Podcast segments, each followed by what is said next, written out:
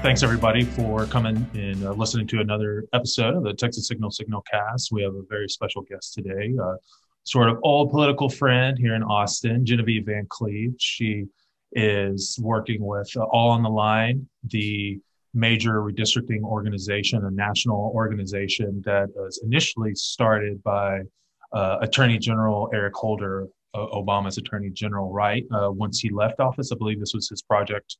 That's right. They mm-hmm. um, I, I, they both they both spent a lot of time thinking about what to do after the election or after the end of their term, and um, and Chairman Holder um, understood, like many many people do, that the way these lines are drawn, the way that the census data is used, um, kind of fit hand in glove with with voting rights and other democracy issues. Um, what I can tell you in Texas, not just as a longtime Texas political person, but but just as as somebody that that works in this space, is it's the worst it's ever been and and i think we you know we say that a lot down here but but it truly is it truly is remarkable that um that they are spent i mean that that our republican friends across the aisle are spending an awful lot of time um, and political capital on reducing the number of people able to vote, including I would I would suggest their own uh, party members. Um, a lot of what people don't get, although Representative Lyle Larson seems to understand this, is that some of the provisions, particularly in, in uh, HB six um, and HB seven, that curtail people's ability to vote by mail and, and people's abil- ability to vote early, um, and uh, for the disabled community to vote without you know, I guess a, a, letter from the Social Security Department and their doctor, um, is that that's how a lot of Republicans vote, right? So these bills have gone so far as to cut in to their own base. So it seems to me like uh, the label of election integrity is really uh, a misapplication of those words. Um, what they're doing is consolidating power um, and power for a particular type of Republican, right? More like your your Dan Patricks, your Governor Abbotts of the world, as opposed to just a rank and file Republican member in a rural area. And I look, I think we can expect the same type of behavior in the redistricting process in Texas. Um, you know, I, I think as you probably know, Joe, but your your viewers may not or your listeners may not know, um, is that the census has not been returned to the states yet. And the census is intimately connected with redistricting because every 10 years, the US Constitution says that we have to do a census and that we have to reapportion um, congressional seats and redraw state house and senate seats based on who has moved, right? Who lives where in the country. So if you strip away all of the things that we know bad and good about redistricting, the essential process is to make sure that government is responsive to the people that live here, right? So Texas has experienced enormous growth in the last 10 years. In fact, I think over 55% of it has been from the Latino community alone. The other thing to note about Texas and, and growth patterns in the last 10 years is like 86% of the population of this state lives between um, kind of the triangle uh, that starts way up in, in uh, Denton and Collin, goes through Dallas and Fort Worth, goes down through Killeen and Waco, goes down through Austin, down through San Antonio, down through Houston, all the way to Laredo.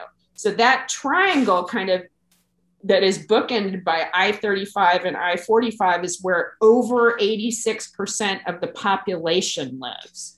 And so, as we get this census data back in, and as our representatives begin to look at how districts need to be drawn, um, they have to account for that amazing growth and where we live. Regardless of party, regardless of any other metric, it has to be responsive to where people live. So, um, I mean, I guess the other thing to add here that's that's I'm having trouble hearing. Oh, my watch is talking to me. My husband bought me this fancy watch for Christmas, and sometimes it tells me to stand up and breathe. I, have never had a watch talk to me so much in my life. But anyway, uh, so let's talk about apportionment. So that's the first set of data that Texas is going to get based on the census. Mm-hmm.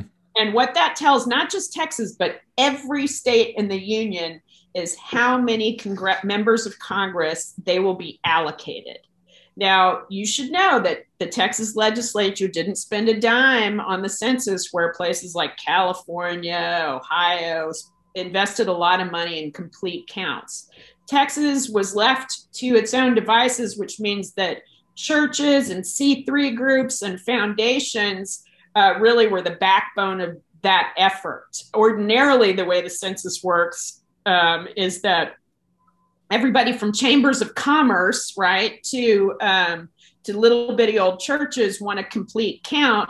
One, because it's patriotic to see who lives in your community, and two, there's about 134 federal um, federal sources of money and projects that have no strings attached to them. They are simply based on population growth. Having said all of that, we're fixing to figure out at the end of April um, how many more um, congressional members of Congress Texas will be allocated. Now, if the census, what we keep hearing is it's going to be between two and three because we've grown that much. And so, where you would likely expect for additional seats to be allocated are places where you've seen the most growth. The Dallas suburbs are a good yeah. candidate for that growth. Um, same with the Houston suburbs, kind of on the western side, where Fort Bend is another excellent candidate for another seat. And frankly, Travis County has 1.1.4 million people in it, although we do currently have six members of Congress. Um, Man, that representation, that's. No, I know. I mean, all these fancy tech people are moving here, assuming that they're moving to, you know, the most liberal spot in Texas. And then they come to find out that because of gerrymandering, there's only one Democratic congressional member that represents Travis County. And that, of course, is everybody's favorite Congressman Lloyd Doggett. So there's a lot to talk about, Joe. I'm a fire hose of information, so yeah. I'll stop here and see what questions I can answer for uh, that your listeners uh, would be interested in, or, or what you'd like me to cover. Yeah. yeah, I mean, it, it, these things are all connected. You know, where you started with these uh, these bills, the voter suppression bills. We actually see today the House bill HB6 was moved out of committee and sent to the full House. So surely there'll be continued debate. The thing that dis- disappointed me the most is that everybody seems to be concentrating on Georgia when we're seeing the exact same thing in Texas, and there's actually more at stake. I mean, I know that. God bless Georgia. Like, um, you know, they gave us two senators, they gave us the Senate, they gave us President Biden. I mean, they've done so much work to immediately now be in the crosshairs of you know republicans and now losing businesses and jobs over the decision of their legislature which doesn't even represent the people of the state so it's a very it's an awful situation i mean my preference would be that instead of punishing georgia voters whether it be by the the legislature or by businesses trying to send a message we need to take that focus to the National Republican Party because this isn't Georgia focused. This is focused all over the country, and we're seeing it in Texas.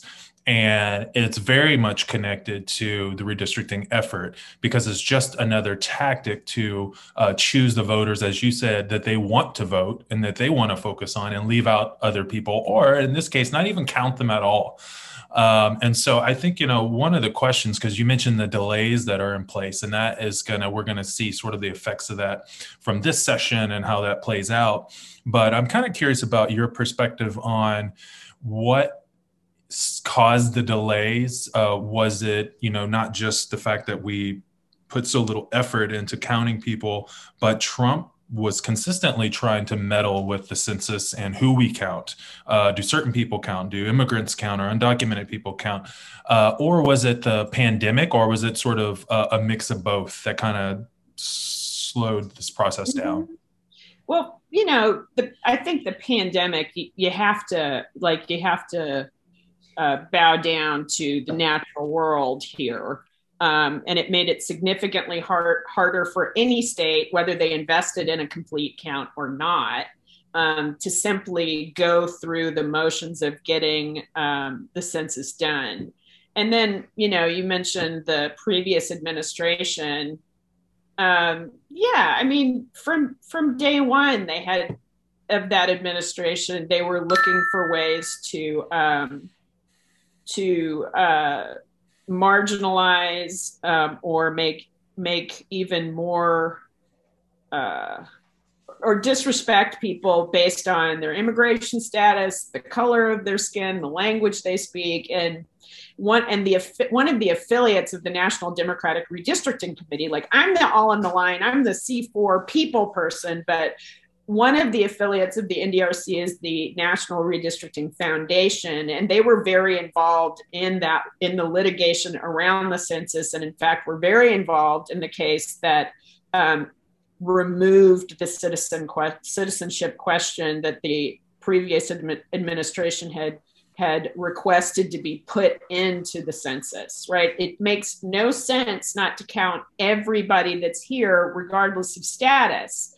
because well, let me just say, Joe, did you know that Joseph and Mary went to Bethlehem for to be census. counted in the census? So I mean, if mother and father of our Lord and Savior could be counted in a in a in a barn, then then it's very like if you're looking for intent, uh, let's go back to the Romans. Like you, you do a complete count because you need to understand um, the different resources required by a community, regardless of what papers a particular person holds. And so, you know, our the affiliate was very, very much a part of that. What we understand at this point is that Texas will receive apportionment numbers probably at the end of April. So coming up here pretty quick.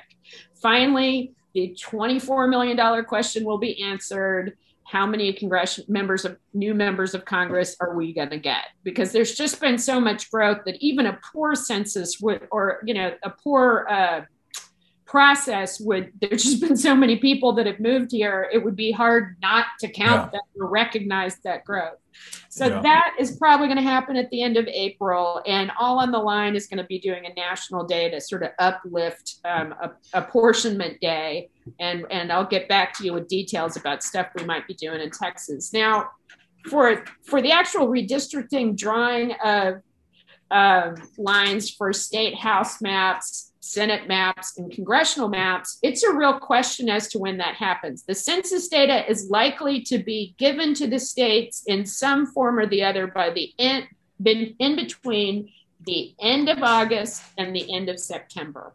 Now, filing deadline in Texas, as you know, is early in December. I always get the date wrong, but it's essentially like somewhere between the 7th the 10th or the 13th of December. That's when candidates that want to run in 2022 have to file to say they're going to run. Uh-huh.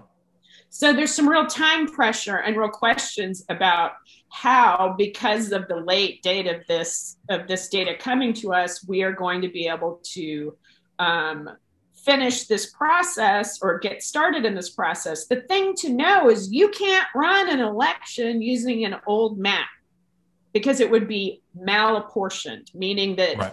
some districts would have too many people, some districts would have too few people. Um, it's time to redistrict. That's why, and also it would violate the idea of one person, one vote. If you live in an overpopulated district, your vote does not count as much as a neighboring district with much, many fewer people, right? It's washed out. So we have to get this done. And whether it's the courts that end up doing an interim map, whether the legislature comes back for special sessions right around the holidays or this summer, they're going to have to act in a very short period of time. So the story of redistricting in Texas will not just be in the courts this time, it will also be affected by just the just the delay in the census. Yeah, I mean that's That's that's super interesting because you know we're seeing a lot of fights happen right now internally and even in the within the Republican Party, and I'm kind of wondering, you know, how how this is all going to end up shaking out. But you know, it's interesting to hear you say about apportionment, and that's kind of the next big um, sort of thing that's going to happen here. Um, but so so much of the time republicans and especially this governor spend talking about you know how many people are moving to texas from california. And then you know for business purposes and to make them look good but then they don't want to actually count the people when they when they come here because they might be voting democrat. So um, you know i think that that was so just to watch this happen is unbelievable i remember at one point we were talking about potentially four you're saying it's most likely now between two and three and i'm wondering how much that has to do with the fact that there was so much resistance uh, for counting for counting people that that we're it's kind of out of the question that That's we right. you know that's right. And and as I mentioned before, the normal process, the process that many of us are accustomed to in the census is it's a very bipartisan activity. People that are, I mean, there's a whole community of people that are just like their lives are dedicated to the census as volunteers, as um, you know, temporary workers, as people that work for the actual Commerce Department the Census Bureau. And in, in my recollection, I'm telling you, everybody wanted a good census count because look, we're talking about new roads, money for transportation, money for victim services, money for schools, money for food for people that are going hungry. There's a million different things that that states receive if they do the census well. So the Republicans in the Texas legislature and the statewide Republican leadership, I find it kind of baffling as to why they wouldn't look. If you're a politician, and Joe, you know this, right? Like your job is to get more money and more power for your state, kind of no matter what party you're in. And um, it seems odd to me that that the Republican leaders of this state and in, in the legislature would pass up an opportunity to maximize the federal dollars that come to our state and the number of members of Congress that we have. I don't really get that. The only the only explanation I've come up with, um, and I think it's shared by some, maybe not all, is that is that where we are in Texas, where this GOP is in Texas, and probably many places in the in the country, is it's they're they're consolidating power. They are not governing their interest is no longer in governing and there's mm-hmm. plenty of examples um, the number of people who died in the winter storm recently the number of people still suffering in places um, that were affected by harvey the number of people that have not fully co- recovered either um, physically or economically from COVID. These are all the types of problems that government, regardless of party, you would expect to see a tremendous amount of good communication and leadership. We've seen none. I so, mean, they've given up. They've given up on the idea of governing, yeah. that their point of view is valid. What they are doing is taking power and holding on to it. I mean, when you see this, the lieutenant governor of Texas tell off corporate America, which is what happened yesterday in a press conference that Lieutenant Governor Patrick gave, you really got to wonder, right? And the way I see it is like, well, at least, you know, he's reaching out to corporate leaders in Texas and other parts of the country to insult them personally. Right. Yeah. The rest of us have to go to the Capitol and wait 12 or 14 hours to be insulted by Republicans in, in state office at a hearing, right? Yeah. I mean, I saw that on enough channels to make it hard to believe there's any kind of um, censorship of conservatives right now. But I mean, the simple fact is, it, it's what you said. I mean, the power is really what it's about. The loyalty is to the national party. It's not to the state of Texas or their voters. And that's pretty clear. I mean, they said the corporate America, you know, keep your mouth shut, but keep the money coming. And, um, you know, what was it? Uh, the uh, Senate leader, Mitch McConnell, basically said the exact same thing. So it's very clear that this line is not uh, this is a through line for the GOP nationally. Corporations should not be involved in politics. That's what uh, Governor Abbott also said. But I will still take those campaign checks. Right. Uh, so they they're okay with the money if it goes to their campaign, but let's talk about all the money that they have left on the table because it didn't fit some type of narrative they were pushing. Uh, I understand right now there's 19 billion dollars in federal stimulus money for Texas public schools that that the government is still sitting on has not been allocated. There's, there's a lot of there's a lot of money for COVID relief. Yes, COVID. Relief um, for I mean, schools that has simply not materialized. And and my question would be really to anyone elected, where did the money go? Because that's not private money, that's right. our money. That's money sent to us to relieve the suffering of everyday Texans. And if look, if you can't keep the lights on during a storm and you don't know how to cash a check from the federal government to help your own people, I don't know why you show up. Um, I don't know why you show up at the Capitol every day because those two basic things. Look, what are what is anybody in public office for? Presumably to do the public good, right? Like that is the the point of the exercise. Yeah. And simply not what we're seeing. And Joe, I mean, before we get too far down the line, I would like to point out a couple of different bills where there are power grabs that are redistricting related. Yeah. That people do not know about. Okay. Um, and I think it's important that they know. And so these bills are in the weeds a little bit, but your listeners need to understand that the power grab is not just going on with voting. Um, there's a bill, Senate Bill 11, that redraws appellate courts in Texas.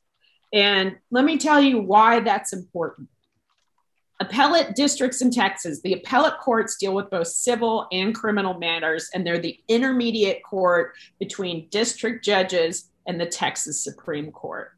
Well, and just look, first of all, it's a good preview for what's going to happen in redistricting too, because the bill went through uh, juris went through jurisprudence. Uh, that's Senator Huffman's committee.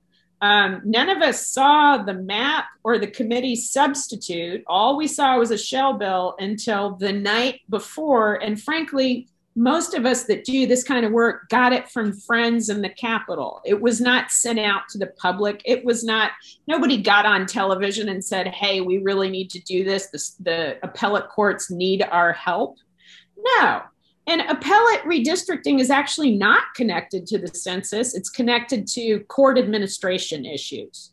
So the map they came up with proposes consolidating 14 existent appellate court districts into seven. Um, and this is being done under the guise of efficiency, but the proposed maps manufacture a Republican majority on appellate courts largely at the expense of Black and Brown Texans.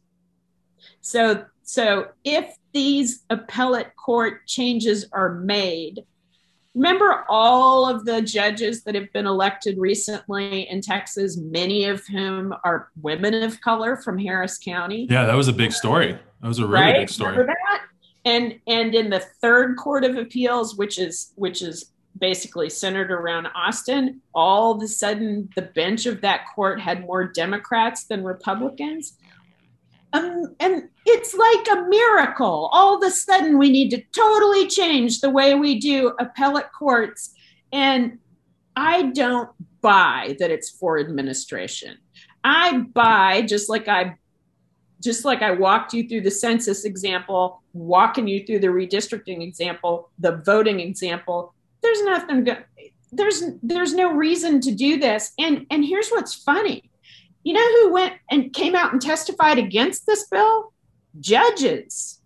It, it wasn't people in t-shirts. I can assure you, I was in that hallway. I was the only person with the t-shirt. Everybody else had a suit on, and that's always dangerous in the Capitol. When you see a bunch of suits outside of a committee room, yeah. you know that democracy is not necessarily being um, well represented. But I have to say, um, look, Justice Erin Nowell from the Fifth District Court of Appeals, one of the most conservative courts of appeals in the country, said the proposed maps are going to significantly dilute the voting strength of communities of colors. It, it would make it such that the virtually guarantee the number of justices of color that are on the bench right now would lose in the next election. That's not some activist. That's not some wily teen out to make a point. That's a sitting judge. Yeah. Um, that a Republican, yes.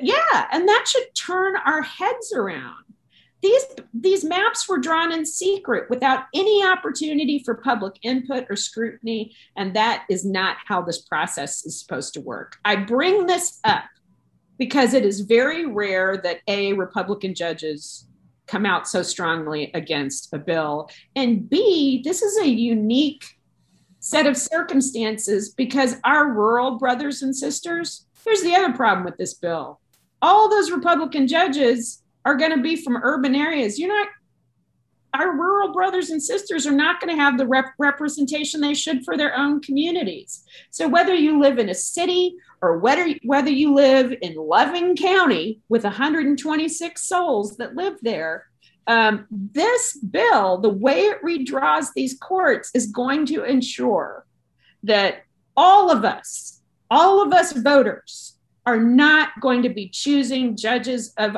from our own communities. We are not going to be um, in charge of our democracy. This bill is likely to pass the Senate. It's likely to pass the Senate either tomorrow or next week, and it's headed for the House. So, Joe, I want to make sure to tell you and your listeners that I will be communicating with you on actions that people can take, um, whether you live in a rural area or whether you live in downtown Austin, Dallas, Waco, wherever. Mm-hmm. Um, we need to make sure and kill this bill.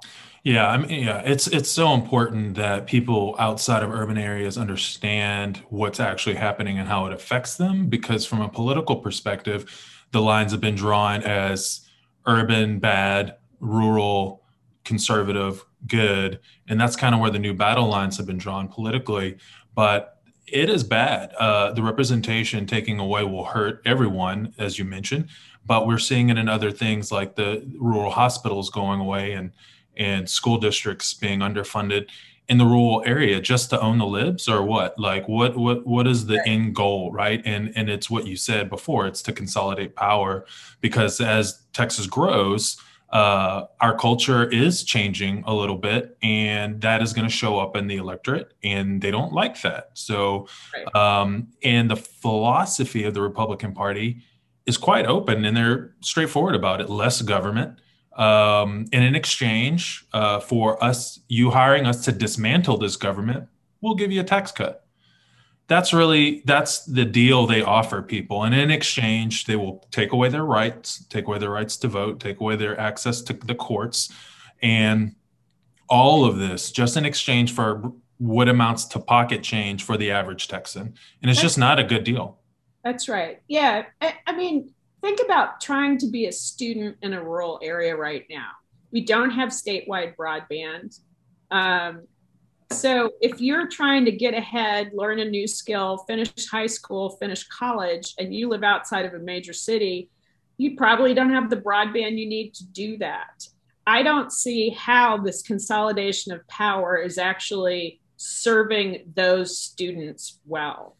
Um, I want to point out one more bill uh, that is that is not redistricting related, but it definitely is a consolidation of power.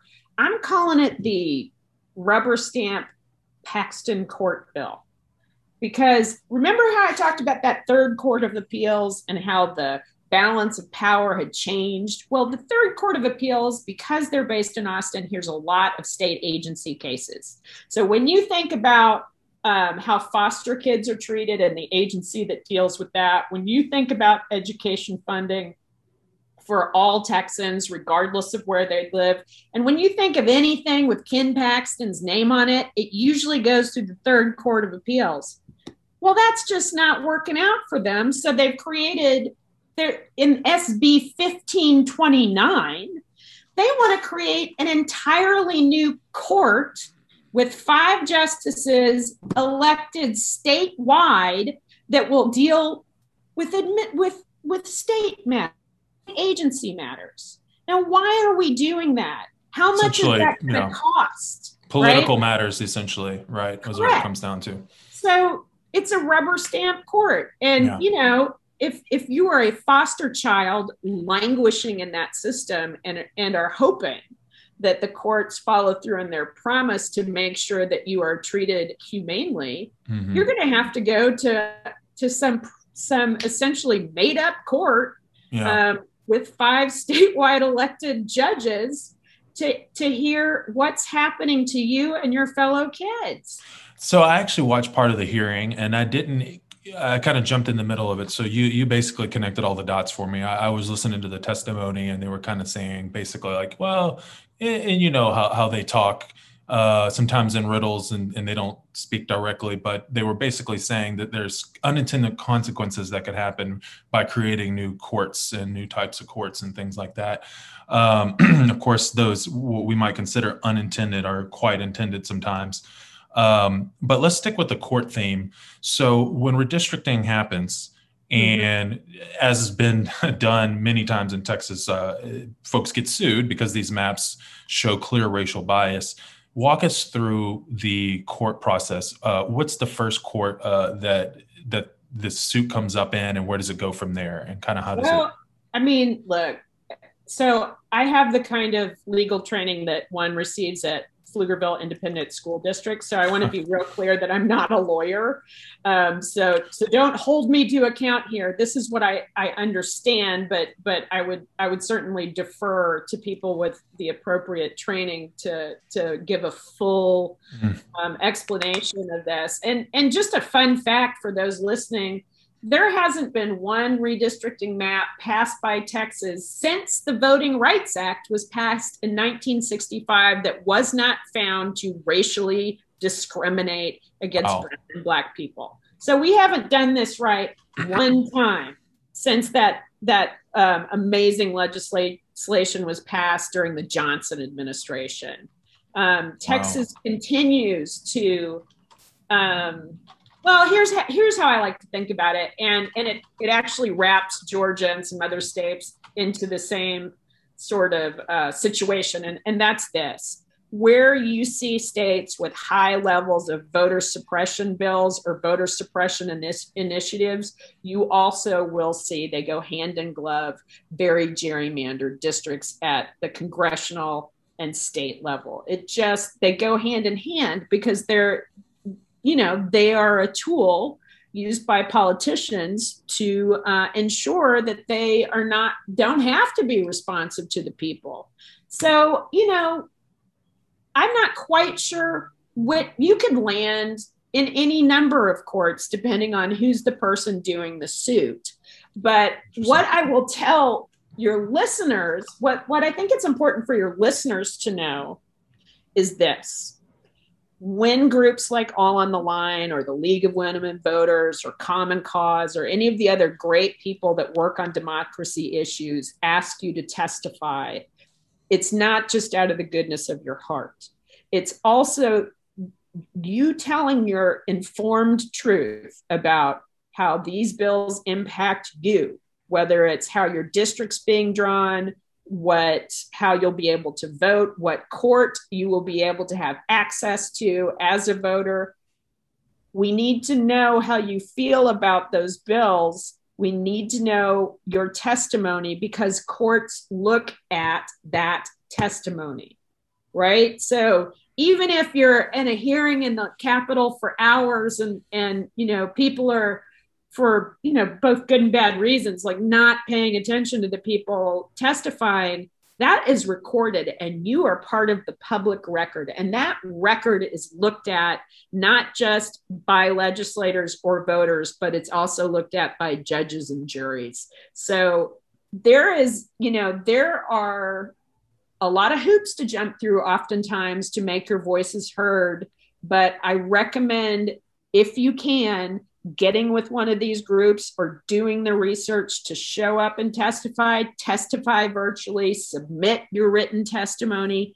It will be used later. So your voice at the moment does not feel like you're stopping the train, but you may be the person that stops the train by your participation. So, what kind of, uh, you mentioned before, you're going to be following up with things that folks can do. What, what are some of the type of activities other than, you know, testifying at court, uh, or excuse me, um, in, yeah, at the, these committee hearings? What, what other types of things that are you, in your view, are most effective? Okay, so there is a range of activity that is needed.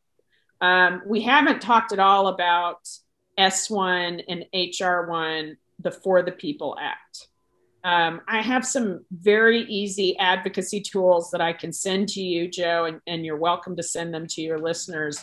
Um, that that that make it easy to write a letter to the editor, make it easy to call out uh, to your senators that we need that federal legislation. So much of that federal legislation um, really addresses some of the crazier aspects of the of redistricting and voting rights in Texas. So there's some things that you can do there from the privacy of your own home would take you 15 minutes. Now, when it comes to actual redistricting in Texas, the next things I'm going to send you are um, if you look up on Mobilize, Mobilize is a big mm-hmm. um, organizing platform that lots of us use. If you look up Mobilize All on the Line Texas, you can see that we have upcoming trainings. Like I'm going to do a big 101 how redistricting works training on the 8th of May. Cool. Um, and I'll make sure that you get that information just so people can understand the process. Look, there's millions of new Texans, and I don't know about you. I went to public school here, and we didn't spend a whole lot of time on redistricting. And the reason that there's not a lot of time spent on that is because it's where all the power and the money is divvied up every 10 years, right? So we're going to have call out tools for the bills that I just mentioned once they arrive at the house. There are there are small and large steps that normal folks can take um, either by we also are setting up accountability teams across the state, particularly in areas that have seen a lot of growth. So if you're good at social media, we desperately need people to inform their communities. There are not enough reporters like yourself covering these types of issues. And so I think most of the public doesn't understand not only the power and impact these issues have upon them, but that they have agency and can do something about it.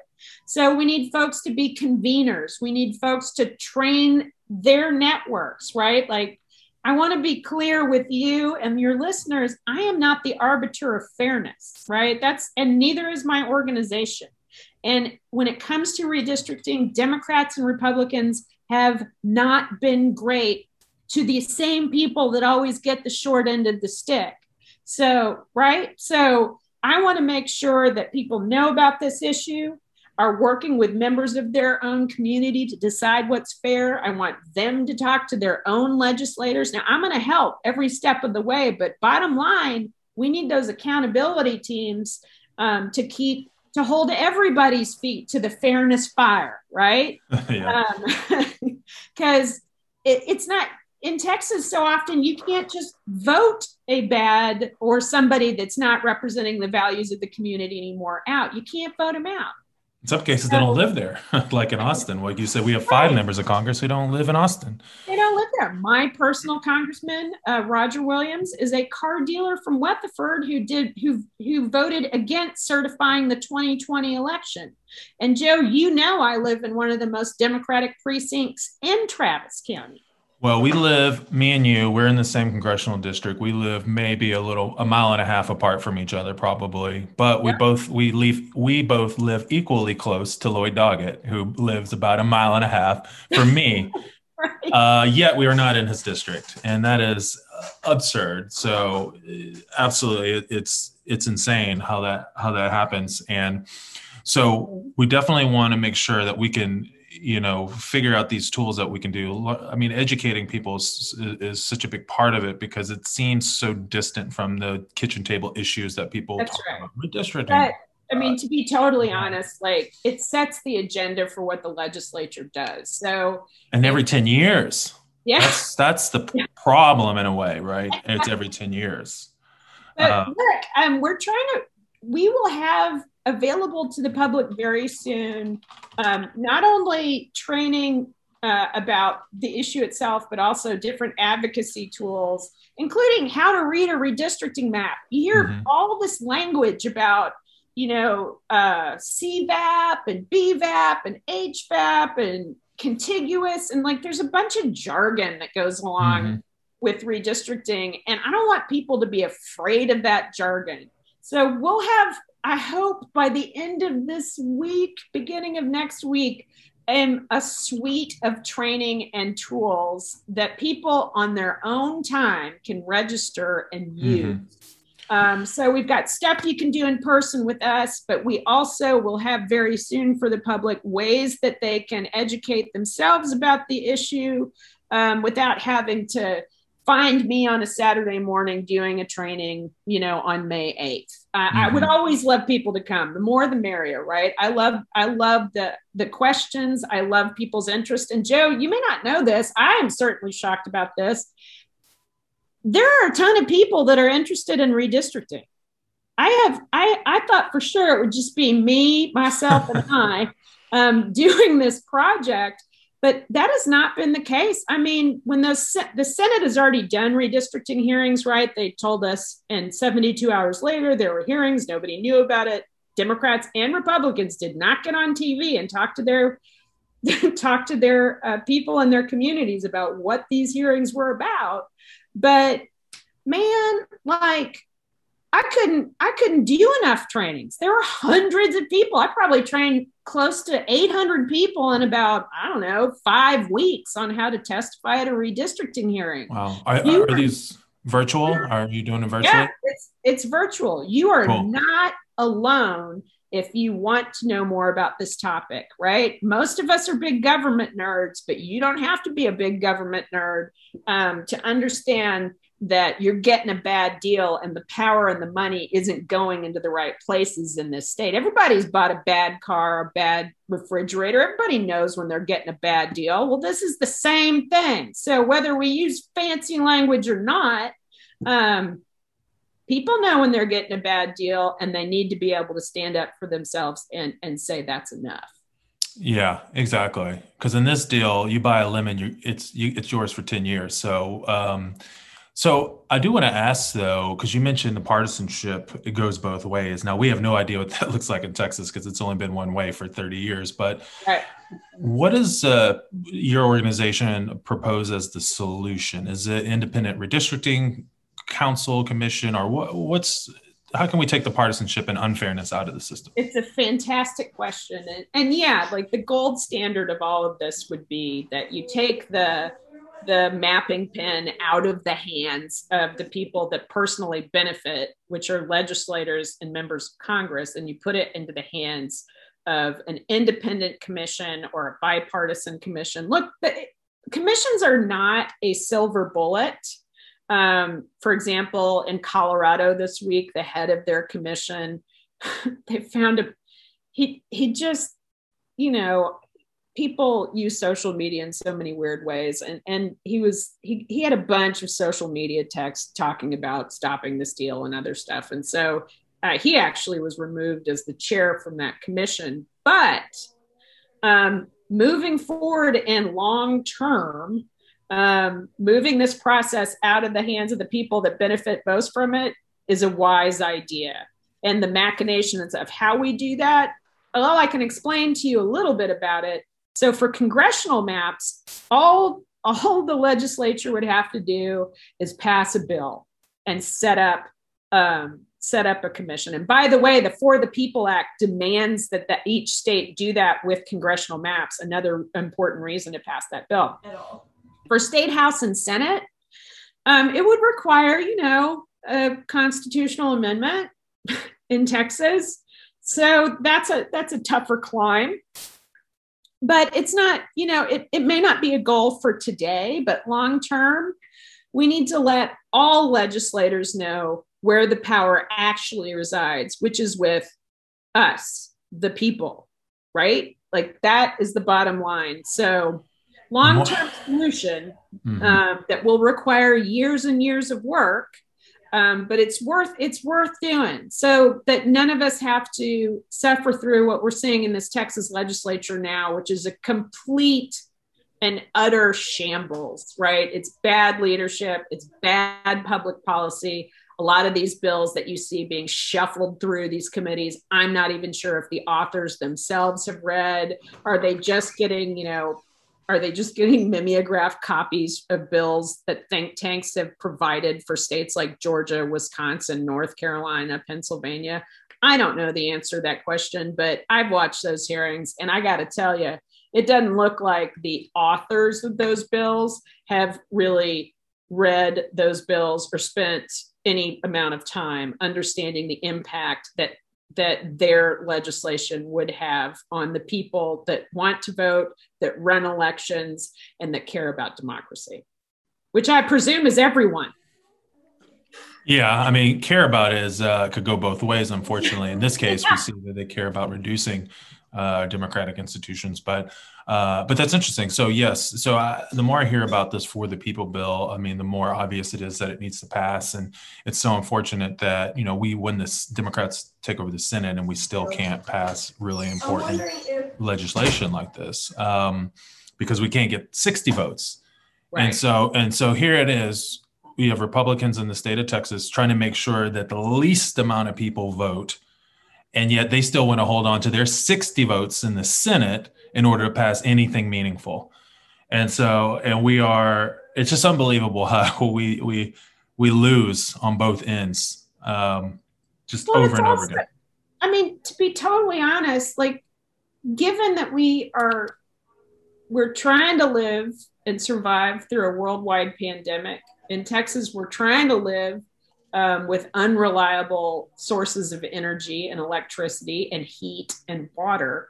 Um, what's top of mind for me as a Texan is is ensuring that the state recovers um, from the top of the grass to the grassroots. People are suffering. And what I don't get about any of this is while they're carrying on with this anti democratic, I don't know, sideshow, um, you know, why would you want to move your business here?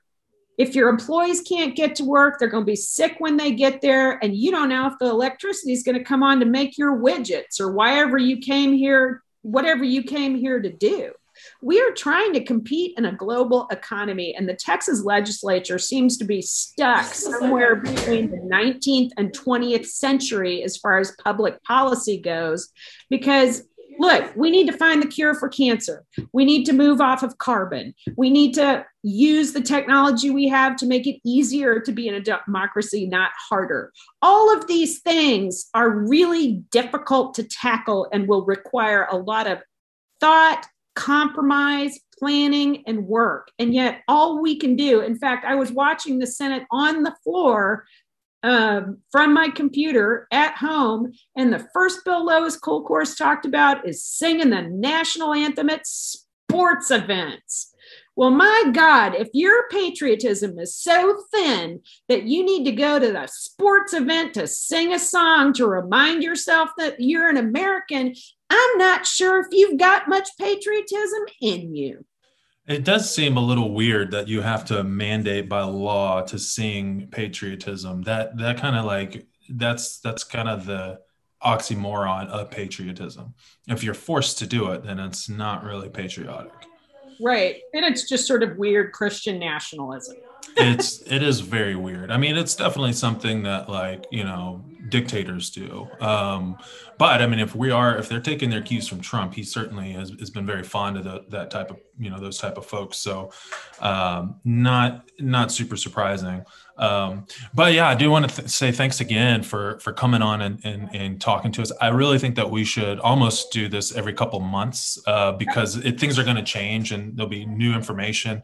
Um, and as you say, you know, we'll get the apportionment. That'll be a big deal. So hopefully, I, you know, look forward to getting some information to you that we could push out to our listeners about um, you know about what that's going to look like and then the next steps as this goes on um, so i want to let people know they can go to allontheline.org forward slash texas um, you guys are on social media you have your own uh, texas version of your um, uh, social media handles? Okay. Yep we do and let me um, let me get them for you real quick. Um, yeah, the Texas um, you yeah it's all on the line. Twitter.com forward slash all on the line is the i guess the national org. That's right but it's just underscore texas for the and then underscore texas. And then i would just encourage everybody if you really want to get involved go to mobilize all on the line texas and that's going to tell you kind of everything we're doing and, and we have some of the advocacy tools online so they're easier to get to for folks. So mobilize all on the line slash texas you ought to be able to get to us. And i'm look i i care about this issue so much that i don't do campaigns anymore because i was just tired of going to the same districts and finding wonderful candidates and getting them fully funded and seeing them do just as poorly um, as people that did nothing but sign up to run. So I, my, I, let me give people my email address. You are more than welcome to contact me. I'm available to do bar mitzvahs, graduations. I'll train anywhere. I'll teach anybody about how to advocate for this. My uh, email address is Van Cleve. That's V as in Victor, A N, C as in Christmas, L E, V as in Victor, E, Van Cleve at, ready for this, redistrictingaction.org. It's long, it's complicated, much like the issue that I work on, but I'm trying to make it cool. oh, good job. um, well, yeah, well, we appreciate it. And um, it is, I mean, I've been, I've been, it's just one of those things. It does seem super nerdy because it, it's very weedy, it's complex, but there's a lot of money, power involved, and everything else, as you mentioned, is on the line. If you care about uh, access to healthcare, if you care about voting rights, if you care about, I mean, really anything and everything is dictated by the people who are elected and pass this policy initiatives. And if we can't elect good people, because they aren't there to represent uh, they don't represent the community they don't feel that they have to you know this is the foundation of our democracy or or, or, or these lines. and joe here's what i would say sort of in closing. Look um, this is a symptom but but when you see the bills that we have seen this cycle um, for voting for the courts redistricting bills and and for the redistricting process to come the, the fundamentals are broken. And what i know about um, what I know about that is that you can't win a basketball game if you don't have the fundamentals, right? You can't win a team sport if your fundamentals aren't solid. You can't win a campaign if your fundamentals aren't solid. Well, you can't run a democracy if the fundamentals aren't solid. So we have got to work on these democracy issues. It doesn't matter whether you're a climate change person or a repro rights person or a broadband person all issues come back to these democracy issues. Once we get these right, we can hash out the rest of it. But until people can vote and vote for the people of their choice, we can't move forward like we'd like to. Agreed. Totally. Well, thanks again, Genevieve. Keep up the good fight. We know you will. we'll, we'll see you back out, back out in the field soon.